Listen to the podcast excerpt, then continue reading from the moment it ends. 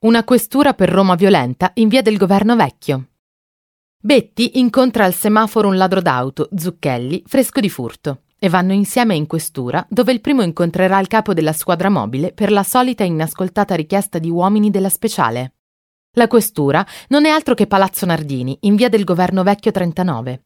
E il film è Roma Violenta, indimenticabile pellicola di Marino Girolami, che si firmò con lo pseudonimo Franco Martinelli nel 1975.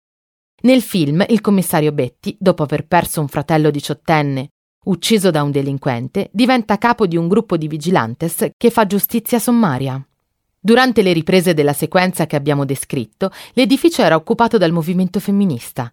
Dalla fine degli anni Ottanta restò in stato di abbandono e degrado fino ai recenti restauri, ancora in corso, che dovrebbero recuperare lo storico edificio.